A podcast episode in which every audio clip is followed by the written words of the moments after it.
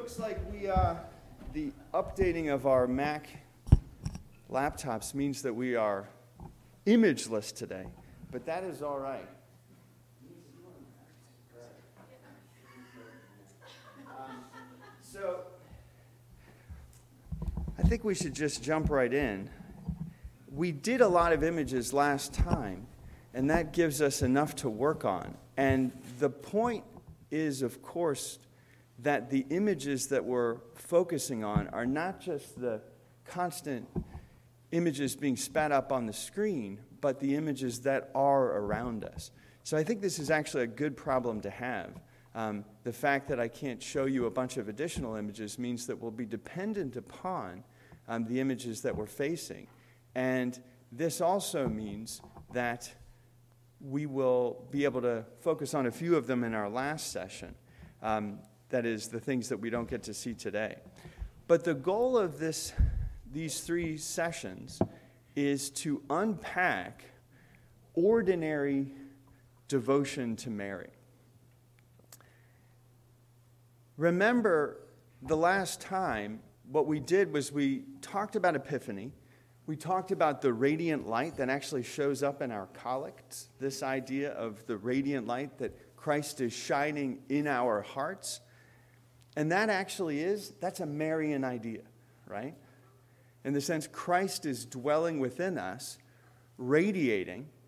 And in these ancient icons of Mary, some of which are mildly reflected in our space, some of which are reflected in the images we have downstairs, Jesus is radiating within her, and our collects invite us for him to radiate within us as well. And so, to give you an example of one of those, when we look at the time that we're unpacking and marinating in an epiphany over and over again, may Christ shine in our hearts. One of the nativity collects is may we accept Jesus into our hearts. May he have a mansion within us. So the claim was made based upon this Allchin book this wonderful, elusive figure for whom great Orthodox and Roman Catholic dignitaries arrived for his funeral, saying, the eastern and western flanks of the church, essentially acknowledging the legitimacy and glory of the Anglican tradition of Mariology. He wrote this book called The Joy of All Creation. And he says the uniqueness of this particular tradition's dedication and devotion to Mary is joy and poetic beauty. Joy and poetic beauty. And so, what we essentially tried to do last time is we said, okay, we can fight with Catholics, right? Which is kind of boring at the end of the day. They have a particular understanding of the Virgin Mary that has been enshrined at the same level of Trinitarian reflection. That is, Father, Son, and Holy Spirit, not exactly negotiable in any Christian tradition. This is the bedrock of truth. And they have elevated particular Marian doctrines, most importantly, the Immaculate Conception of Mary. She was conceived without original sin from the moment of her conception. That is defined infallibly in 1854. You've probably heard of the infallibility of the Pope. This actually is retroactively um, added in order to buttress that definition in 1854. So Pius IX is like, not only am I going to say Mary was born without original sin from the moment of her conception, but I'm going to declare, or a Roman Catholic would say, um, formally articulate something that has always been the case that popes are infallible when they teach from the throne of Peter. And so he looks back on what he said in 1854 and he said, That cannot ever be changed. It cannot be wrong. She is conceived without original sin from the moment of her conception. And then the second time that that happened, it's only happened two times in Roman Catholic history. What was the second time? Right after World War II, the world is, is um, still grieving that profound agony in the so many people who died and the Assumption of Mary is declared in 1950. So the Immaculate Conception and the Assumption. So the first time that we taught this class, long ago, maybe some of you were here, um, we in some senses said, okay, here's what the Roman Catholics say, and let's pose ourselves for, against, where do we go in a different direction? And that's wonderful, and we can understand those differences. The Orthodox Church, of course, have differences as well. They disagree with the way the Catholics define the Immaculate Conception. They say, hey, we weren't invited to the council. Uh, I, didn't, I didn't see an invite, right? But there was no real concern about what the Eastern Orthodox teach. At least by the time you got to 1950, when the Catholic Church declared that, they made a little more room to acknowledge orthodoxy. And so we can look and say, okay, here's what the, the Roman Catholic and Orthodox churches have said about her. But all of a sudden, in the middle of this, the Anglican tradition emerges and says, do we have something to offer as well? And that's what Allchin represents. So I think it's wonderful that Roman Catholic and Eastern Orthodox dignitaries came to acknowledge the importance of that. Oh, yeah, should have just converted to one of our traditions. Why did you bother? No, they said, you had something to offer. And that emphasis, again, on joy and poetry, the poetry of John Donne, right? The poetry and the, um, when you're not uh, just defining doctrines, you're allowed to ruminate poetically. It's not that doctrines don't matter in the Anglican tradition. Oh, they matter. But the emphasis is on the enfleshment of God, the incarnation. And so we said, let's not just wrangle with the bigger traditions, let's mine into our own, is the goal as we go deeper in Marian ordinary devotion. Ordinary devotion. And the challenge that was made in these many debates that happened at the Anglican Roman Catholic International Consortium, Architrate, they all got together and talked and talked and talked and talked and talked. And what happens in these formal debates when dignitaries get together in some summit in Canterbury or Rome, what happens is always this. I've read these documents. They say, okay, we punt it to the lady. We punt to you now. Your turn. All right, you got to figure this out. It's got to happen on the ground. And that's what we're after on the ground. What would it mean? And as we plumb that mystery, what does it mean to think about the Virgin Mary from that focus on poetry, symbol, from that focus on joy? We looked around our room and, and we said, Is she already here? And we have Jesus meets his mother at the cross. We have a Pietà. And we have Northern Light. Northern Light. This elusive, woven virgin. Mary with a dove. The image is known as Our Lady of Peace. The image actually emerged in World War II, in the 40s, before the war was over, this particular image, Our Lady of Peace, it has an interesting Roman Catholic devotion that goes way back, but it, if, you, if you look up Our Lady of Peace and the churches dedicated to that in Italy that are specifically Roman Catholic, they don't look like our Mary. They look different. And one of the great things about their um, not being a slide is that we can bring her down. And in some senses, isn't that exactly what has happened in Anglican devotion? We have brought her down to our level in a way. Now, we don't have to sling mud at her to do that. Right? You don't have to say, oh, that Immaculate Conception doctrine, she was as sinful as the rest of us. I, I, I, when that is claimed, and I understand that, there are many who say Mary has been too exalted, too exalted. Um, uh, and I, I get that, but we have to realize that the doctrine of the Immaculate Conception was an English invention. we are the ones, the Anglican tradition in England, that kept saying that, and it really annoyed Thomas Aquinas. He's like, no, no, no, that can't be. And so that's one of the ironies of Roman Catholic belief in the Immaculate Conception is that their greatest theologian disagreed with it.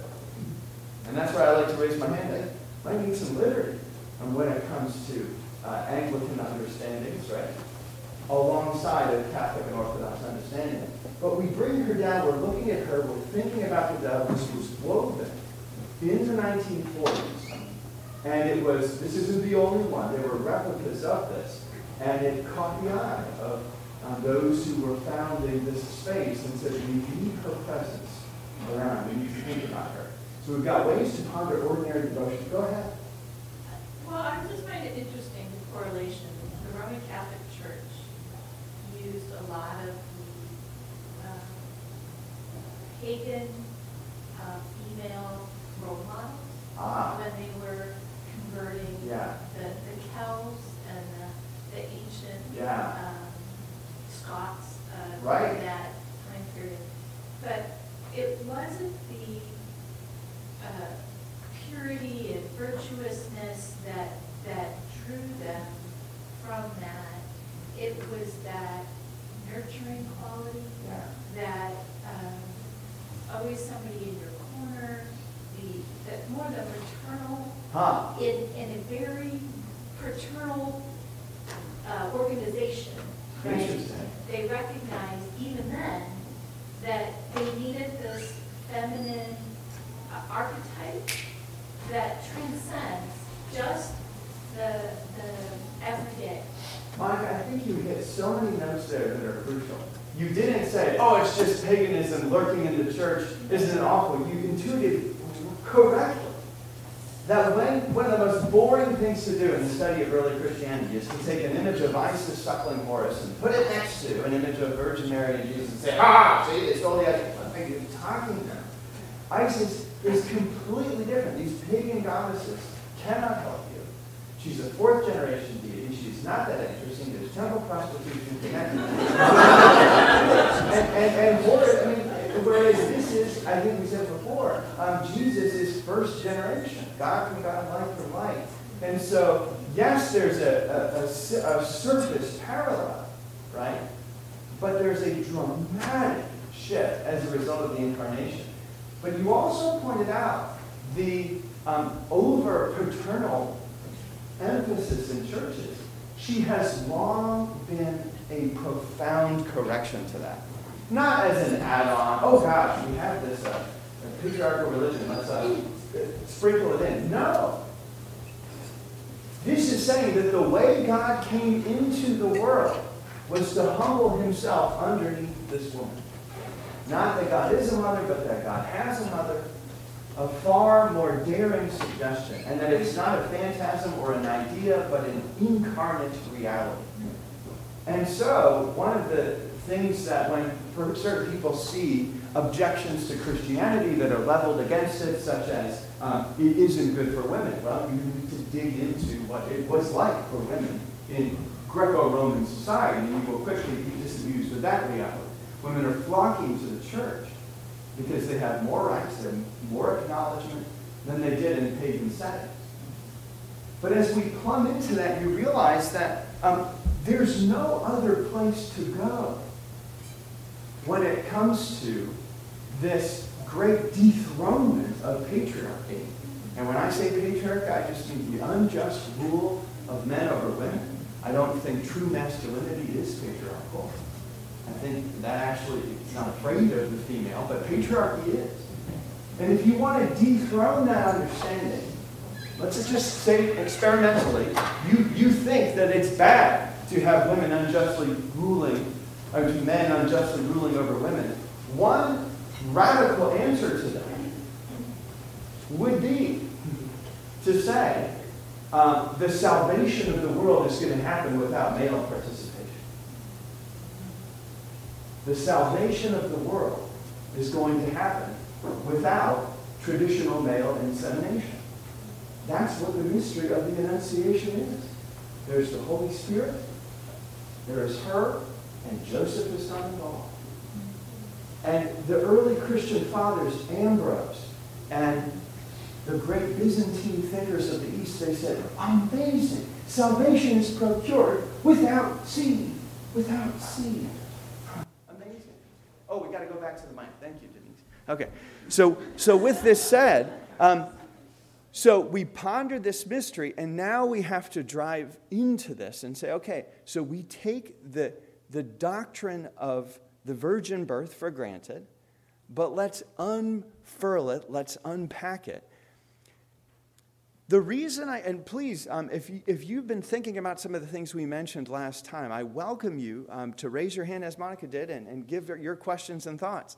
Um, I might be going down, uh, banging on an open door when I, I want to uh, give you uh, uh, the reason to pursue this. Some of you might say, I want to go deeper into this. I don't have concerns. But if you do have concerns, let us know. We want to unpack our unique Anglican approach to this woman. And when we do so, we have this image. I consider it to be um, speaking on a variety of different levels. We're coming up on the feast of the presentation of Jesus in the temple. February 2nd, Groundhog's Day, of course, is a, um, just like Halloween, is a distant echo of this sacred holy feast. And we will be celebrating it in this building on the day. Um, and that is the, the, the feast that prepares us out of the Epiphany season, moving into Lent. And I think this is connected to that. In what way? Maybe the people who made Our Lady of Peace, who were hoping for the war to end, weren't thinking of this. But how is this connected to February 2nd, Groundhog's Day, the feast of the presentation of Jesus in the temple? You know your scriptures. What's the connection? What's she holding?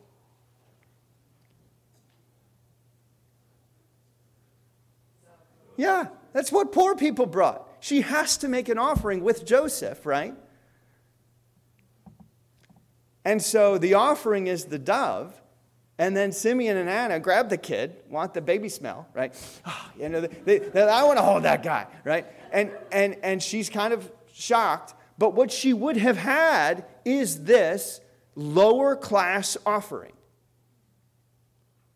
And so when she's over there, it's almost like she's saying, It's all happening again. I came with my offering, and somebody took my son.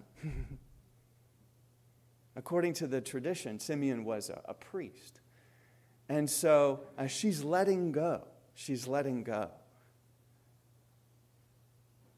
And why does she let go? Because he's about to be offered behind that screen, right?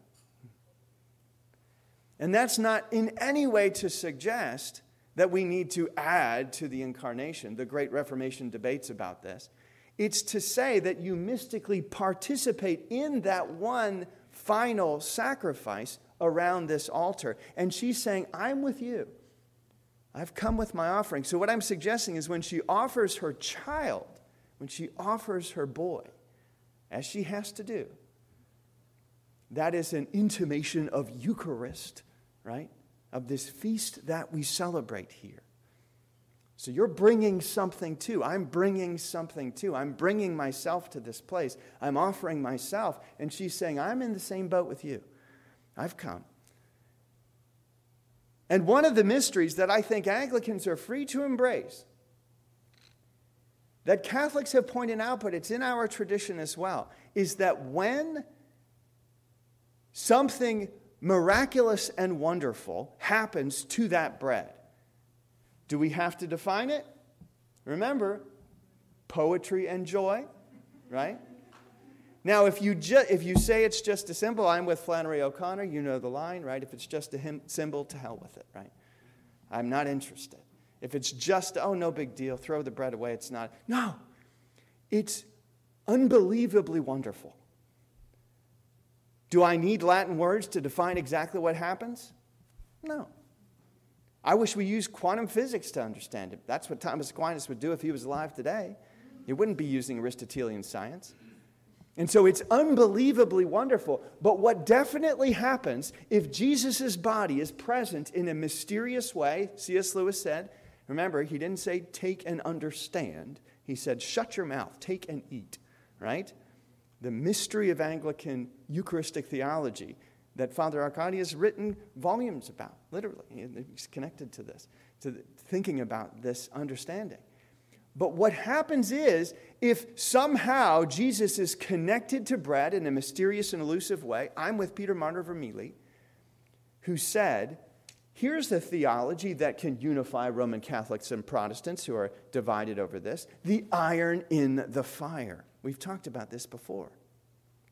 You put an iron in the fire, in your fireplace, and over time, it's going to be so red that you might actually question is it iron still or is it fire?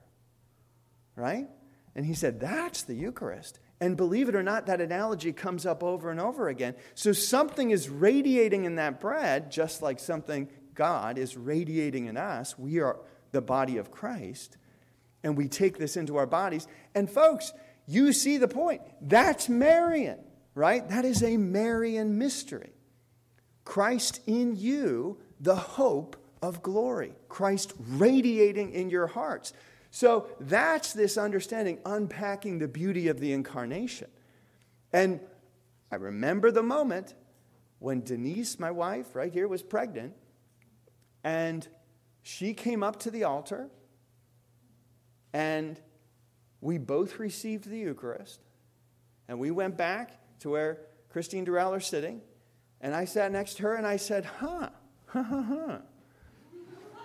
Something's within me as well, right?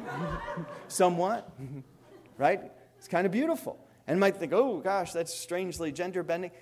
No, it is just Orthodox Christianity, right? That understands gender not to be a construction, but a great gift that is not to be trifled with. But nevertheless, all men in this building are called to be brides. Jesus is married. He's not single. He's married to you and me.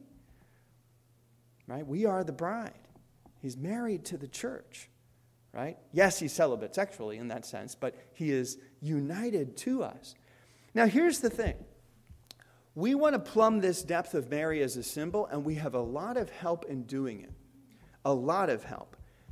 And so, one of the things that I suggested last time is that You might say, okay, this understanding um, that, that Mary is a symbol of the church. We're thinking about that. And before I get lost in this, I just want to say briefly I had a conversation with Father Arcadi about this. We want to really unpack for a moment why are we using the, the motif of the northern light? Our church is not oriented. East is that way. Our church is occidented, it is facing west. And so when you think of it that way, liturgical north, if this was east, liturgical north would be over there, and liturgical south would be over there. And there's a great mystical way of thinking about this. So when the sun would rise in the east, it was connected to this great nature mysticism, which is, I mean, how sad that people have to invent it whole cloth and leave Christianity to find nature mysticism. It's embedded in every church. That is oriented, right? And so the sun comes up and you're connected to Jesus. Our church is not that way because the people who constructed it did not have those sensibilities, but we do. And so what happens is we think east in that direction, so we have the radiant glow of the sunrise of the new creation. N.T. Wright has been influential in many of our thinking. The new creation in Chicagoland is behind us. And what we'll do next time is we'll look at San Clemente, the church that inspired that mosaic, and we'll see its connection to Mary. That's what I've, I have a big surprise that I'm building to, and I'm not sharing it with you yet, because it's connected to Northern Light. And so it doesn't matter that we are orient, we are occidented, because what happens is we connect these ten lights to the law, to the Ten Commandments. I connect, we may not, but I do, right? Uh, I would love to ruminate more upon the symbolism of this building, but unfortunately, usually the time to do that is during the sermon, but unfortunately, the sermons are good. and so I can't do that all the time. So I squeeze it in between the hymns, you know. So you have to think about the, the beautiful symbolism. And the thing about the light is that that is the light of the law. And the law can only take you so far, right? Now, there's been a lot of people say, oh, goodness, you're going to go in an anti Jewish direction. No, no, no, no, no. That's just, it's part of the New Testament. It's not dishonoring Judaism. It's just saying that law, whatever that law might be, whether it's the law of the treadmill, the law of the diet, the law of popularity, the law of how many books did you sell, whatever the law is, it will crush you. And of course, primarily, it's the Ten Commandments. And it's not that we don't honor them, but when we have those dim lights and we're dependent upon the sunlight coming into this building to illuminate us, there used to be really ugly stained glass windows in this church. It's the first thing we did. We got rid of them. Thank goodness. Is that we're saying we require light from outside ourselves. And so the greatest thing that happens in this building, in my opinion, is during an Easter vigil when the, the church is dark, this, these lights have given out. They can only offer so much, your ability to fulfill the law on your own. And then the sunrise bursts through the windows. And you sense that's Christianity. Jesus is fulfilling it for you. He is doing it within you. It is no longer I who live, but Christ who lives within me. And so I'm going to make a little pivot here. And I'm going to suggest that if we want to hold on to the evangelical doctrine of grace, that Lutheran thrust that the law cannot help you, Luther just updates that Pauline idea, then this understanding that I mentioned of feeling Christ within me through the Eucharist is the most evangelical thing you could possibly say. Because when we look at images of Mary and think of those images as ourselves at our best, it is saying that Jesus is going to have to do it within me. I cannot do it on my own effort. And so when we ponder Mary in that fashion, all of a sudden, she becomes a symbol of our own soul. Now, I want to be careful here. I'm not saying that the historical Mary doesn't matter. I'm not saying it doesn't, you know, we shouldn't do our ancient Near Eastern background study and look at the Gospels in the original language, but those are historical concerns and they're important. But the way the early church immediately began to think about her is as a symbol of your and my soul and as a symbol of the church. And that's, I think, what the Anglican tradition specializes in. And as I pondered that, as a provocation I gave to you last time, thinking about the northern light in that way, thinking about Mary as a mystical picture of the soul. And I, and I thought to myself, you know, maybe some people are wondering, you know, is that biblical? That image of um, Mary as exemplifying Christ gestating within you. Mary is a picture of the church. And the only answer I could think of as to whether or not that was biblical was this. Here's my reply to is it biblical, okay? How much time do you have? Is the answer. How much time do you have? Isaiah 54. For your maker is your husband. The Lord of hosts is his name. For the Lord has called you like a wife deserted and grieved in spirit. The idea of Israel as bride. Jeremiah 2 2. Go and proclaim in the hearing of Jerusalem, Thus says the Lord, I remember the devotion of your youth. Hear these spoken to you your love as a bride, how you followed me in the wilderness in a land not sown all through the, the Song of Songs has long been interpreted in this symbolic way. That's not the only way you can interpret it. It also, thank goodness, is, shows the, that Christianity and Judaism are not anti erotic.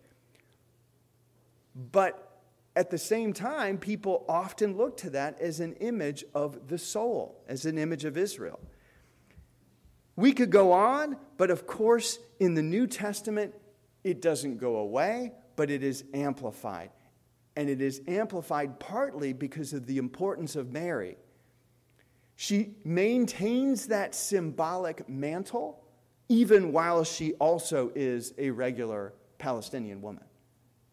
It's a fascinating conjunction. So, so listen to the way that Paul speaks, which is why I think it's wrong to say that Paul doesn't have a Marian understanding. Listen, 2 Corinthians 11 2.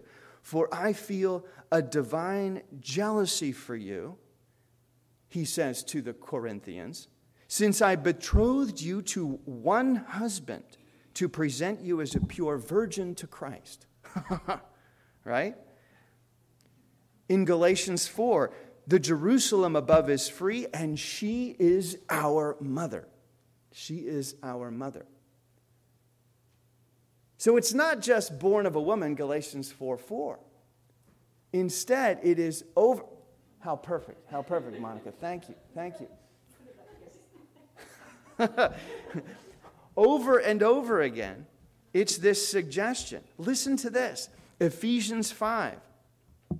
Therefore, a man shall leave his father and mother and hold fast to his wife, and the two shall become one. Okay, thank you, Paul, for reminding us of what Galatians says.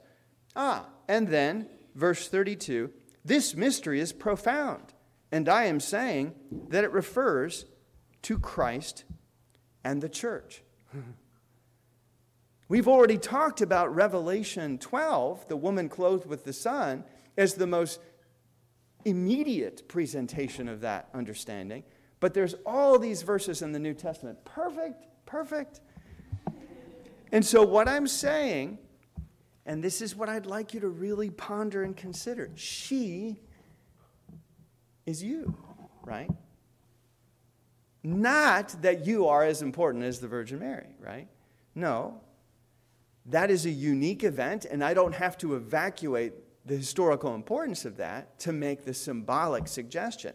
But if we're to emphasize poetry and joy, we can think of ourselves in that way.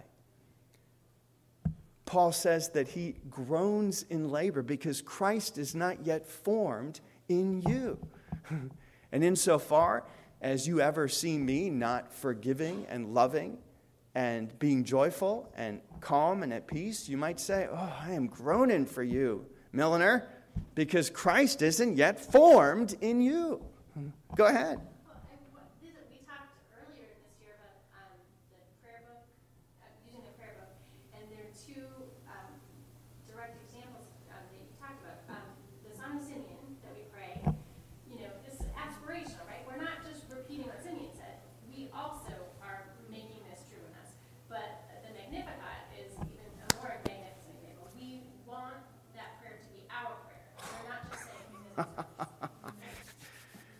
Magnificat anima mea.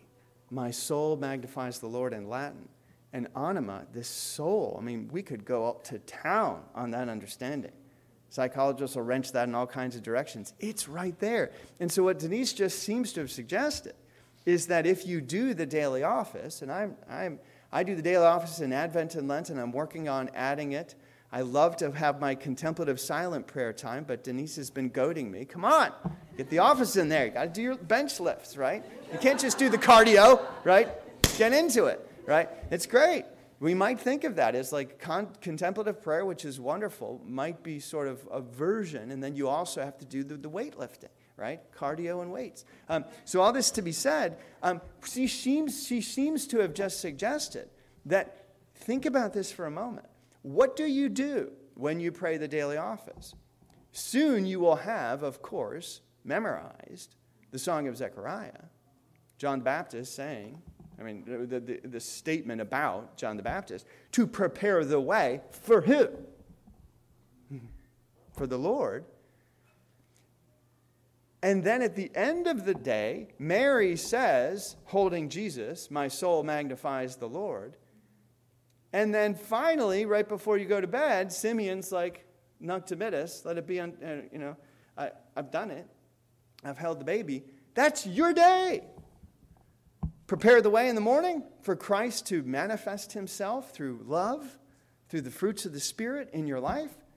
By 4.30 or 5, when you pray the evening office, you'll be like, all right, I saw some Christ today. This is great news. and then you go to bed, oh yeah, there it is. Christ is incarnating every single day, and that is not some weird goofball New Age theory. That's just Christian mysticism 101. And mysticism is not some weird side trail It is desperately necessary if you are to encounter the depths. There's, a, there's, an, there's an old canard, right? Oh, mysticism end, begins in mist and it ends in schism. Like, come on. it may, it can. But Anglican Christianity, and this has been one of the discoveries for me in the last couple years, has an incredible, extraordinary mystical thread. In fact, I like to point out that when Thomas Merton was a four year old, Evelyn Underhill had already unpacked this entire Anglican mystical tradition. And before her was Inge, the great bishop, who was once on Time magazine, um, who, who wrote about Christian mysticism in 1899. She kept it going in the early 1900s. And before that, there was William Law. And we'll talk about him next time. I was stunned to read William Law, who is at the foundation of evangelicalism. He inspired John Wesley. And when William Law got more deep and mystical at the end of his life, Wesley freaked out. and, and William Law was right, I assure you. Um, but I just want to listen, listen to this for a moment. So, reading through his mystical books, so he's in the 1700s and he sees rationalism and deism. He knows it's going to completely expire, it's not going to work. And listen to what he says, okay? So, this isn't some contemporary interpolation. Listen to these words. You ready for this? There is no possibility of salvation. So he's like, Do I have your attention? But in and by a birth, every word is so carefully chosen, of the meek, humble, patient, resigned Lamb of God in our souls. That's a Marian image, right? I'll say it again. There is, this is William Law, 1700s, hugely important Anglican. He actually got exiled from his diocese because he did not subscribe to the shift of monarchies. He, so he's sort of what they call a non juror. So he could have had privileges, he was basically exiled. And he wrote these mystical books. There is no possibility of salvation but in and by a birth of the meek, humble, patient, resigned Lamb of God in our souls mystically, allegorically, symbolically speaking, that is a analog to the literal incarnation in Mary's womb. This understanding of Mary as the church was essentially forgotten. Why? Because the modern world forgot how to think symbolically. And this building is a tutorial in thinking symbolically again. We don't have to be superstitious about it, right? But also, we don't have to be casual about it. Once, when Peter was a boy, well, he's still a boy, but when he was a very young boy, he knew something special was going on in the Eucharist. And please, this is a scandalous story, but I will share it anyway. And so he, um, we had, so he, he was really excited. He was getting the Eucharist. He probably was like three, two. Um, and he just, um, he got the Eucharist, and that was fine. And we went to Jewel. And I had to go to Jewel for something. It was like a, maybe for a house group or we had to get something. And he's just looking at me like this, and his, ha- and his hand is, is clasped. And I'm like, what's going on? And I was like, I didn't get it. And, I, and then he just like kind of smiled. And then I said, what's in your hand, Pete? And it was so changed in form by, that I didn't know what it was. And so I was just like, why do you hold? I like, did he pick it off off the ground? And I just let it go. And then later I realized, oh, it's the holiest jewel in America right there because it was dropped on the ground and it, and, and it broke my heart. I'm like, oh gosh, I would have eaten it, but we don't have to be super. You get the idea. And I think in some, some sense of beautiful, he knew something beautiful was happening. And the Lord has mercy if crumbs fall on the ground. But for goodness sakes, iron in the fire. It's special. And it is a Marian symbol of Christ giving you the virtue you need to get through this coming week. This is just commentary. It is about to happen. As Annie Dillard famously said, we should have crash helmets and safety belts for worship because of the intensity of what is going on. And you might say, Yeah, I don't notice that every week. Neither do I. And the Lord, thank goodness, has mercy on those of us who are not fully awake in that sense. But a Marian symbolic view of ourselves participating in the mystical body of Christ gestating within us might move us in the direction of taking this church so much more seriously in the mystery of what happens in here as we bring it out into the wider world. We've got uh, two minutes, three, well, a few minutes for, for uh, further questions. What I will do is, that, like I said, I've been building up to this discovery made this summer um, in regard to the Church of San Clemente and the Marian connections to that space. Um, but if you have any thoughts, remarks, or questions, I hope this is something that you're able to unpack. And I hope you feel confident. Like William Law, amazing Marian reflection at the height of the secular enlightenment, right? Saying, you're really missing the boat, all you rationalists. Here's the mystical Christianity. It's in his book called Spirit of Love, which is a stunning masterpiece that I don't see a lot of people talking about all the time.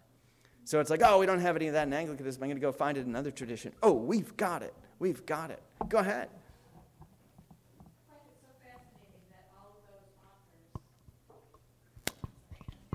I find it fascinating that all of those authors were leading up to this Northern Light uh, depiction. Yeah.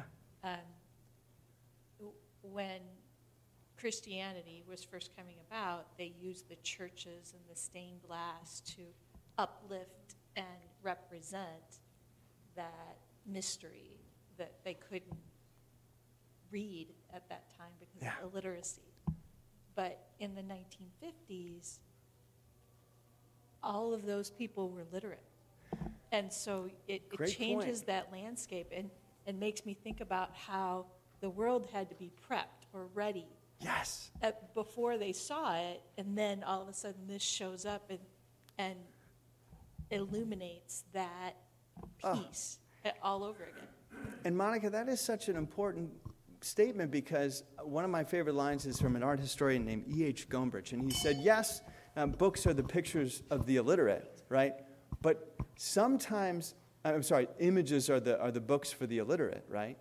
But he says sometimes they're necessary for those who've read too much, right? These pictures are not just for the kids which is why I pointed out all those. I'm glad we have those nativity creches, but we need her up here as well. We need to be uh, connected to Christ in ways that transcend the rational processing powers that we have. We'll have time. I'll do the big culmination after our annual meeting where I'll show you this um, unexpected image of Mary in prayer and that we discovered at San Clemente, which, strangely enough, was on the northern side of the church. Thanks for being here, everybody.